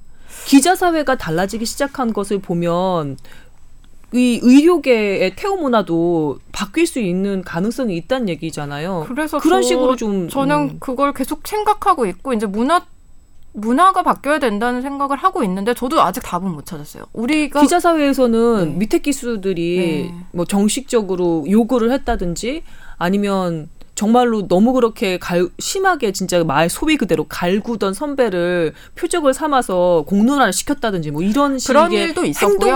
꼭 우리 회사가 아니더라도 그런 음. 것들이 몇 번 문제가 됐고 이런 어 이 기자 사회 그 특히 수습 시절에 겪는 그런 말도 안 되는 일들을 못 견디고 그만두는 친구들도 많았어요. 네, 맞아요. 우리 회사를 포함해서 네, 다른 네. 회사도. 네. 그리고 아 이게 이제는 좀 세상이 달라졌구나를 그냥 누가 가르쳐 주진 않았지만 음. 알고 조금씩 바꿔 나간 거죠. 아 이렇게 교육하면 안 되겠구나. 우리도 특히 기자 사회 같은 경우는 끊임없이 외부와 소통을 해야 하는 집단인 거잖아요. 외부의 이야기를 듣고 그 이야기를 근데 굉장히 말씀 맞는데 굉장히 보수적이고 잘 안 변하는 조직인데 음. 그럼에도 불구하고 변했다는 거죠. 음. 그러니까 이게 또 포인트가 될 수도 예, 있어요. 네, 근데 저는 음. 모든 집단이 다 그 안으로부터 변하려는 의지 없이는 앞 아무리 밖에서 찌르고 뭐 뭘 바꿔주고 그래도 쉽게 변하지 않는다고 생각을 하거든요. 네. 그러니까 당연히 인력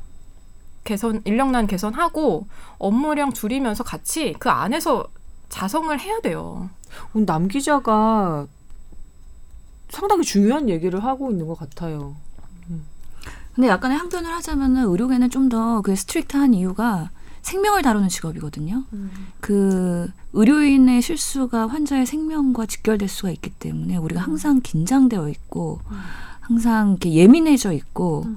실수가 있으면 그게 그걸로 끝나는 게 아니라 음. 뭔가 윗선에 noti noti noti 돼갖고 뭐 간호사의 실수가 의사한테 전달이 되고 음. 윗선에 보고되고 그게 환자 케어에 어떤 영향이 있는지 판단을 해야 되고 음. 그렇기 때문에 다른 조직보다는 좀 더 엄격할 수밖에 없다는 거는 이해를 해야 양날의 검이거든요. 자 이대 목동 사건이나 의료계의 어떤 과실 부분이 있잖아요. 이거에 대해서는 또 국민들이 막 뭐라고 하잖아요. 그러면 그 내에 긴장해서 그런 실수가 일어나지 않도록 하는 내부적으로 있던 역사적인 뭐 그런 부분들이 있을 거 아니에요? 그런 아. 것들에 대해서를 너무 또 그렇게 해버리면 실수하는 거에 대해서는 니네 똑바로 해야지. 그렇게 하는 문화에 대해서는 야 뭐 이렇게 완화돼도 좀 편하게 해야지. 긴장해서 해야 되는 일들인데 사실은. 근데 또 제가 그것도 약간 어떻게 보면 막, 예, 무슨 말씀인지 예. 임 원장님의 말씀 완벽하게 제가 이해를 했거든요. 네. 어떤 실수가 나왔을 때 그것을 철저하게 하지 못했던 것에 대해서는 과하게 비난을 하면서 이런 뭔가 이렇게 그 상, 상명 하박적이고 아주 그냥 긴장하게 만드는 이런 문화는 또 개선해야 된다고 하면은 도대체 이 두 얘기를 어떻게 균형을 맞출 것인가 지금 물어보신 거잖아요. 네네. 근데 저희 아나운서 팀 문화를 좀 말씀을 드릴게요. 아나운서 군기 군군기처럼 대단하다는 얘기 옛날에 아주 많았어요. 우리가 음 특히 이제 방, 생방송에 방송 사고를 낸다거나 그다음에 라디오 뉴스, 정시 뉴스, 그다음에 무슨 뭐 30분 뉴스 이런 걸 하면 5분 40초면 5분 40초, 10분 2초면 10분 2초라고 시간을 정말 strict하게 맞춰야 되는 게 정말 생명보다 더 중요하다고 그렇게 교육을 받았던 사람이라서 그리고 뭐랄까 아나운서면 가져야 하는 뭐 품격에 있어서 항상 고든 자세, 그다음에 정갈한 그런 태도, 그다음에 뭐 뭐랄까 뭐 중립적인 뭐 그런 말투 이런 거를 정말 주입을 받다시피 했어요. 그래서 이렇게 너무나 생방이 중요하고 방송 사고를 방지해야 되는 게 너무나 큰 명제다 보니까 지금 뭐 기자 사회나 의료계처럼은 아니겠지만 그래도 군기가 상당히 센 편이었거든요. 그리고 이 군기 아나운서 군기가 어느 쪽으로 또 빠지냐면 이 갑질이나 그 뉴스 배당 내지는 숙직 배당 그다음에 중계하고 난 다음에 그 다음 날 숙직을 시킨다든지 아니면 어 출장을 갔다 와서 곧장 생방을 시킨다든지 그래서 전혀 뭐랄까 타이트하게 해서 좀 어 뭐랄까요 징계를 내리는 듯한 벌을 그러니까 내리는 아까 듯한. 치프 레지던트가 인턴에게 벌당을 하, 뭐, 하듯이 딱 그런 네. 거네요. 그런 식의 문화가 있었어요. 마음에 안 들면 더 그렇게 막 힘들게 시키고 예, 배당으로 좀 차별을 두고 그런 게 있었는데 어느 순간인가 어, 좀 분위기가 달라지기 시작했어요. 특히 그 여의도 시절에서 목동 시절로 오기 시작하면서 그, 그 윗선이랑 아랫선이랑 좀 얘기가 잘 돼서 달라지기 시작했는데 어 그런 군기가 사라지고 난 다음에 오히려 방송 사고율이 현격하게 떨어졌어요. 현격하게 서로 cross checking을 막 해주는 거예요. 너 갔어? 뭐 시부 따러 갔니? 지금 10시 뉴스 출발했어? 이러고 서로 이렇게 cross checking을 해주니까 방송 사고율, 그 다음에 저 뉴스 펑크율 이런 것들이 아주 현격하게 낮아졌어요. 그 전과는 정말 비교할 수 없을 정도로. 그래서 이렇게 어떤 사고를 막기 위해서 정말 군기를 잡아야 된다는 게 정말 뭐 변하지 않는 명제인가? 저는 그것에 대해서 약간 의심을 가지고 있어요. 실제로 저도 이제 간호사 선생님들 인터뷰를 하면서 그 부분을 물어봤어요. 근데 당연히 당연히 교육을 위해서 환자 안전을 위해서 그렇게 위해서 뭐 막말로 갈고 그, 런거 이해한다. 음. 그리고 간호 선생님들이 본인들이 더 잘 알아요. 그런 그런 거에 대해서는 전혀 기분 나쁘지 않대요. 뭐 예를 들어 맞거나 욕을 먹어도 그런데 그게 아닌 거 있잖아요. 항상 경계에 서 있거나 경계를 완전히 넘어가는 것들. 음. 진짜 이거는 이 괴롭히기 위한 괴롭힘이다. 그런 느낌이 드는 것들이 분명히 있고, 음. 이제 아까 제가 그 보건의료노조 조사에서 한 40%가 태움을 당했다고 얘기하는 거는 아마 그런 거겠죠. 그 경계를 넘었다고 생각하는 그런 음. 명백한 태움을 얘기하는 걸 것 같아요. 근데 음. 저도 이제 병원 분위기가 어떻다는 거는 알고 있는데 약간 김선 선배 얘기한 그런 부분 그 제대로 커뮤니케이션이 안 되고 그런 것들이 실제로 간호사 신규 간호사 선생님들 뭐 어디 물어볼 데가 없대요. 이제 환자를 간호하면서 중요하게 알아야 되는데 이걸 검색하고 뭐 그럴 시간은 없고 그렇다고 preceptor 선생님한테 물어보기엔 너무 무섭고 음. 다른 선생님한테도 못 물어보고 그래가지고 막 그냥 넘어갈 때도 있고 그러다 보니까 이제 환자 안전에 오히려 해가 되는 그런 경우도 그쵸. 꽤 많다고 하더라고요. 태우는 이유 중에 하나가 왜 너 모르는데 아는 척하고 가만히 있었어거든요. 모르면 무조건 물어봐야 되는데. 근데 또 이제 모르지. 너무 심해지면 어. 못 물어본다는 거예요. 이 또 너무 바쁘니까. 그것도 몰라. 뭐 이러면서 이게 원활한 커뮤니케이션이 되게 중요한데 음. 그것도 하나의 그 제대로 안 되는 것도 우리 사회 신화라고 생각해요. 실수를 줄이 그러니까 중요한 일일수록 군기를 잡아야 된다고 생각하는 게 그게 과연 누가 검증이나 해, 해봤을까? 음. 오히려 그런 경직된 문화에서 받는 스트레스가 더 실수를 유발하지 예, 더 실수를 네. 유발하지 네. 않을까라는 생각이 들거든요. 참 재미난 건 저는 이게 그 특전사 그때 그 공수훈련 받을 때 어, 2주간 그 체조만 하거든요. 뭐 체조라는 게 거의 뭐 기합이에요. 아침부터 저녁까지 체조를 한다고 생각해봐요. 팔 벌려 뛰기, 뭐 윗몸 이렇게 이렇게 하는데 구호를 왜 이걸 하냐고 뒤돌아봐서 생각을 해보면 마지막 구호 없습니다라고 하고 구호를 하는데 만약에 누가 한 명이라 천 명 중에 한 명이라도 마지막 구호를 하면 처음부터 다시 해요. 그러니까. 근데 한 번도 이게 통과가 안 돼요. 거의 막 한 시간을 해야 통과가 돼요. 그러니까 팔 벌려 뛰기를 한 시간 동안 한다고 생각하면 되는데 이 중요한 시점, 강화 낙하를 할 때 그 중요한 포인트에서 잘 떨어져야 되기 때문에 긴장감을 유발하기 위해서 아무리 몸이 힘들어도 긴장해라라는 어떤 신호를 자꾸 주는 거잖아요. 그 목적이라면 저는 태움이라는 게 긴장을 유발하고 환자를 보는 데 있어서 집중. 집중하는 거에 대해서 돼, 돼야 된다고 저는 동의를 하지만은 그걸 빙자해서 어 얘 긴장하지 않네? 웃고 다니네? 이런 것으로 계속 긴장하지 않는 자체만으로 뭐라고 하는 건 안 되죠. 음. 자기 일에 긴장할 수 있는 이 시간만은 긴장할 수 있게끔 근무 시간이 여덟 시간이면뭐 교대하고 뭐 이럴 때는 긴장이 풀리지만 환자를 볼 때는 긴장할 수 있게끔 이 시간을 짧게 해주는 게 중요하고 우리가 여덟 시간 아홉 시간 열시간까지 계속 긴장해서 할 사람은 못 하거든요. 그럼요. 그러니까 이 짧은 시간에 긴장할 수 있는 타이밍을 하고 이 시간만큼은 긴장하자라고 얘기를 하고 요 포인트만은 긴장하자라고 계속 얘기하고 그 부분에도 안 되면 뭐 소리 지르고 하는 건 저는 가능하다고 보는데 이 긴장을 적절한 시점에 적당한 타임에 하고 나머지는 그 긴장을 풀어주도록 노력을 해야 될 것 같아요 윗사람 맞아요. 저는 진짜 정답 정답이다. 저는 그렇게 강약이 있어야 된다고 생각하고 당연히 신규 인턴 레지던트 긴장해야죠. 실수를 한두 번 하는 게 아닌데 뭐 내가 하면서도 실수라는 걸 아는데 예. 이제 그런 거는 좀 조율이 필요하지만 어떻게 보면 강약을 타이밍을 맞춰서 하는 게 이 태움에 어떻게 보면 답이 아닐까라는 생각은 저는 하고 있습니다. 근데 지금 음. 또 너무 길어져서 죄송한데 이제 인력을 늘려야 한다. 간호 음. 인력 그리고 그 행위에 대한 수가가 많이 책정돼 있지 않다. 그러면서 그런 얘기가 계속 기사로 나오고 있어요.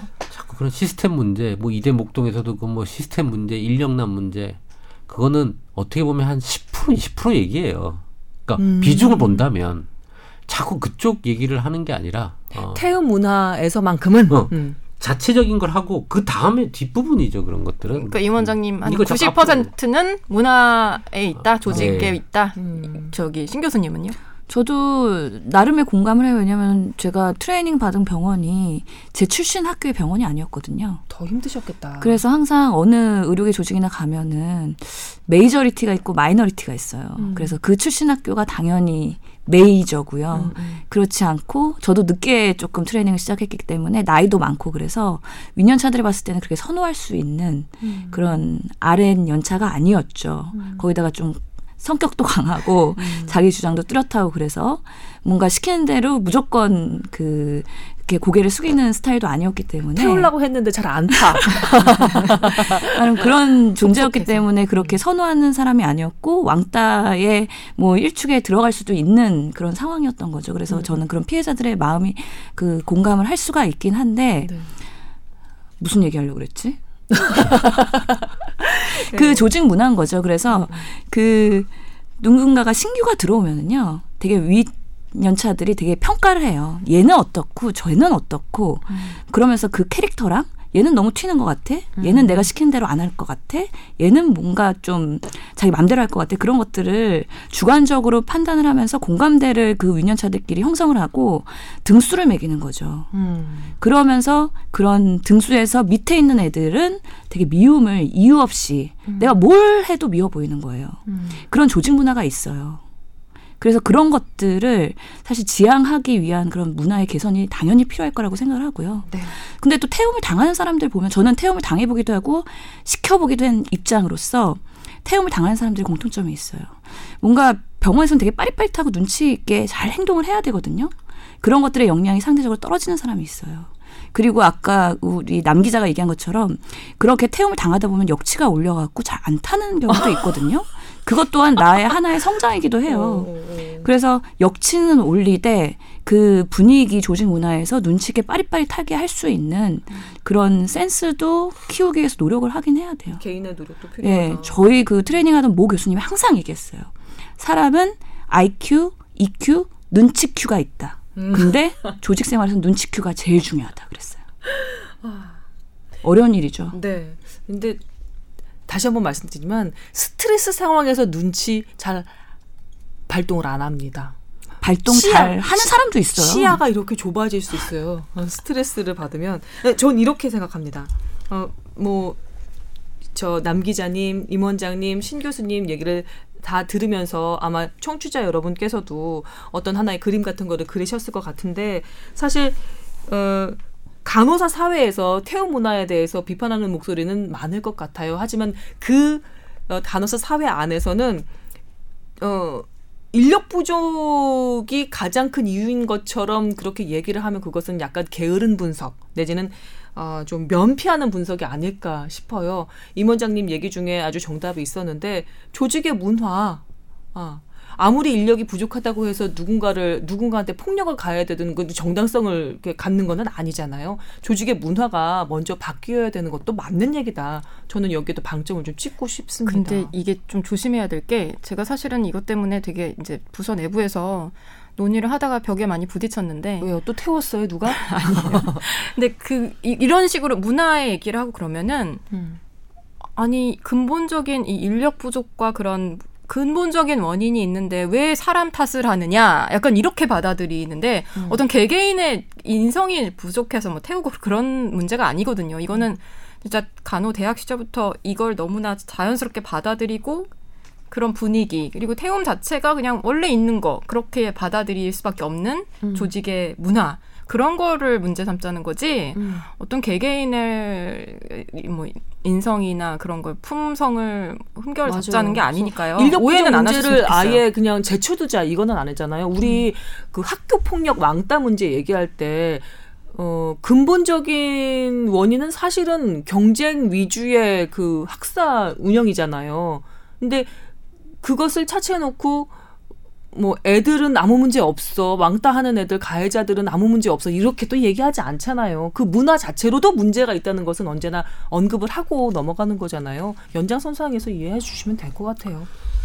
의사. 공통점 내가 알려드릴게요. 음. 의사 뭐 그다음에 검사 음. 뭐 우리 기자. 기자. 언론계. 맨날 몇 기수야? 뭐 몇 기수야? 몇 학번이야? 음. 몇 졸업 뭐몇 년도 졸업인데 뭐 사법고시 연수 몇 기야?